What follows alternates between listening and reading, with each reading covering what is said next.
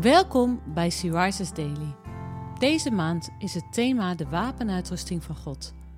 En vandaag luisteren we naar een overdenking van Carla Kwakkel.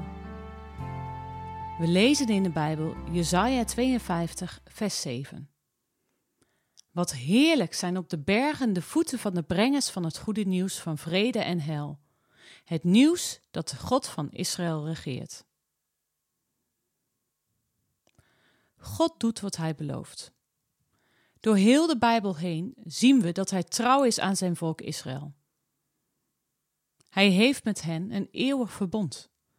Naar zijn belofte bracht hij het volk weer naar huis.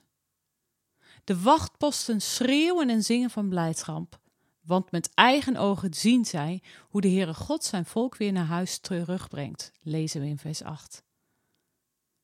Ook in deze tijd zien we dat God niet veranderd is. Zijn beloften worden vervuld. De Joden die overal ter wereld verspreid waren, komen terug naar de natie Israël. Wie had dat ooit kunnen denken? Die God dienen wij. Hij maakt al zijn beloften waar. Deze wereld is in chaos. Er is zoveel onzekerheid, onrecht, ongelijkheid. Wat gebeurt er allemaal? Wie weet raad? Onze Almachtige God weet raad. Ook wij, die de Heer Jezus Christus kennen, lezen deze belofte. In de verste uithoeken van de aarde zal men het hel van onze God zien. Dat staat in vers 10 van Jesaja 52. En even verder in dit hoofdstuk zegt God: Kijk, mijn dienaar krijgt voorspoed.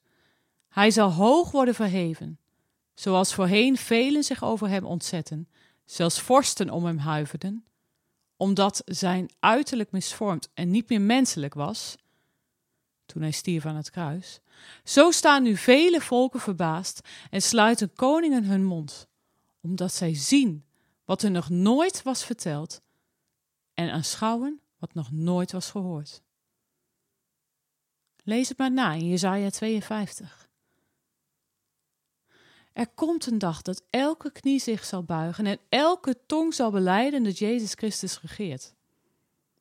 Houd moed.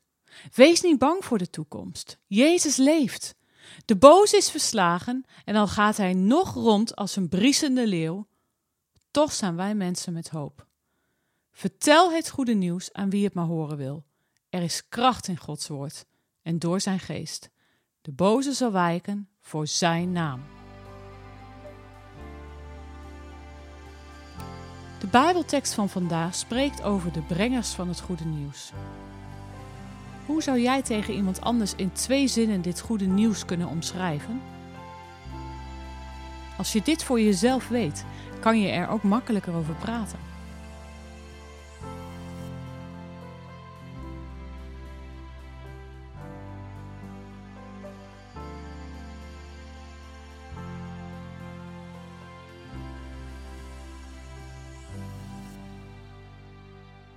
Laten we samen bidden. Dank u, Heer. U bent de Alpha en de Omega, de eerste en de laatste, het begin en het einde. En wij verwachten u. Amen.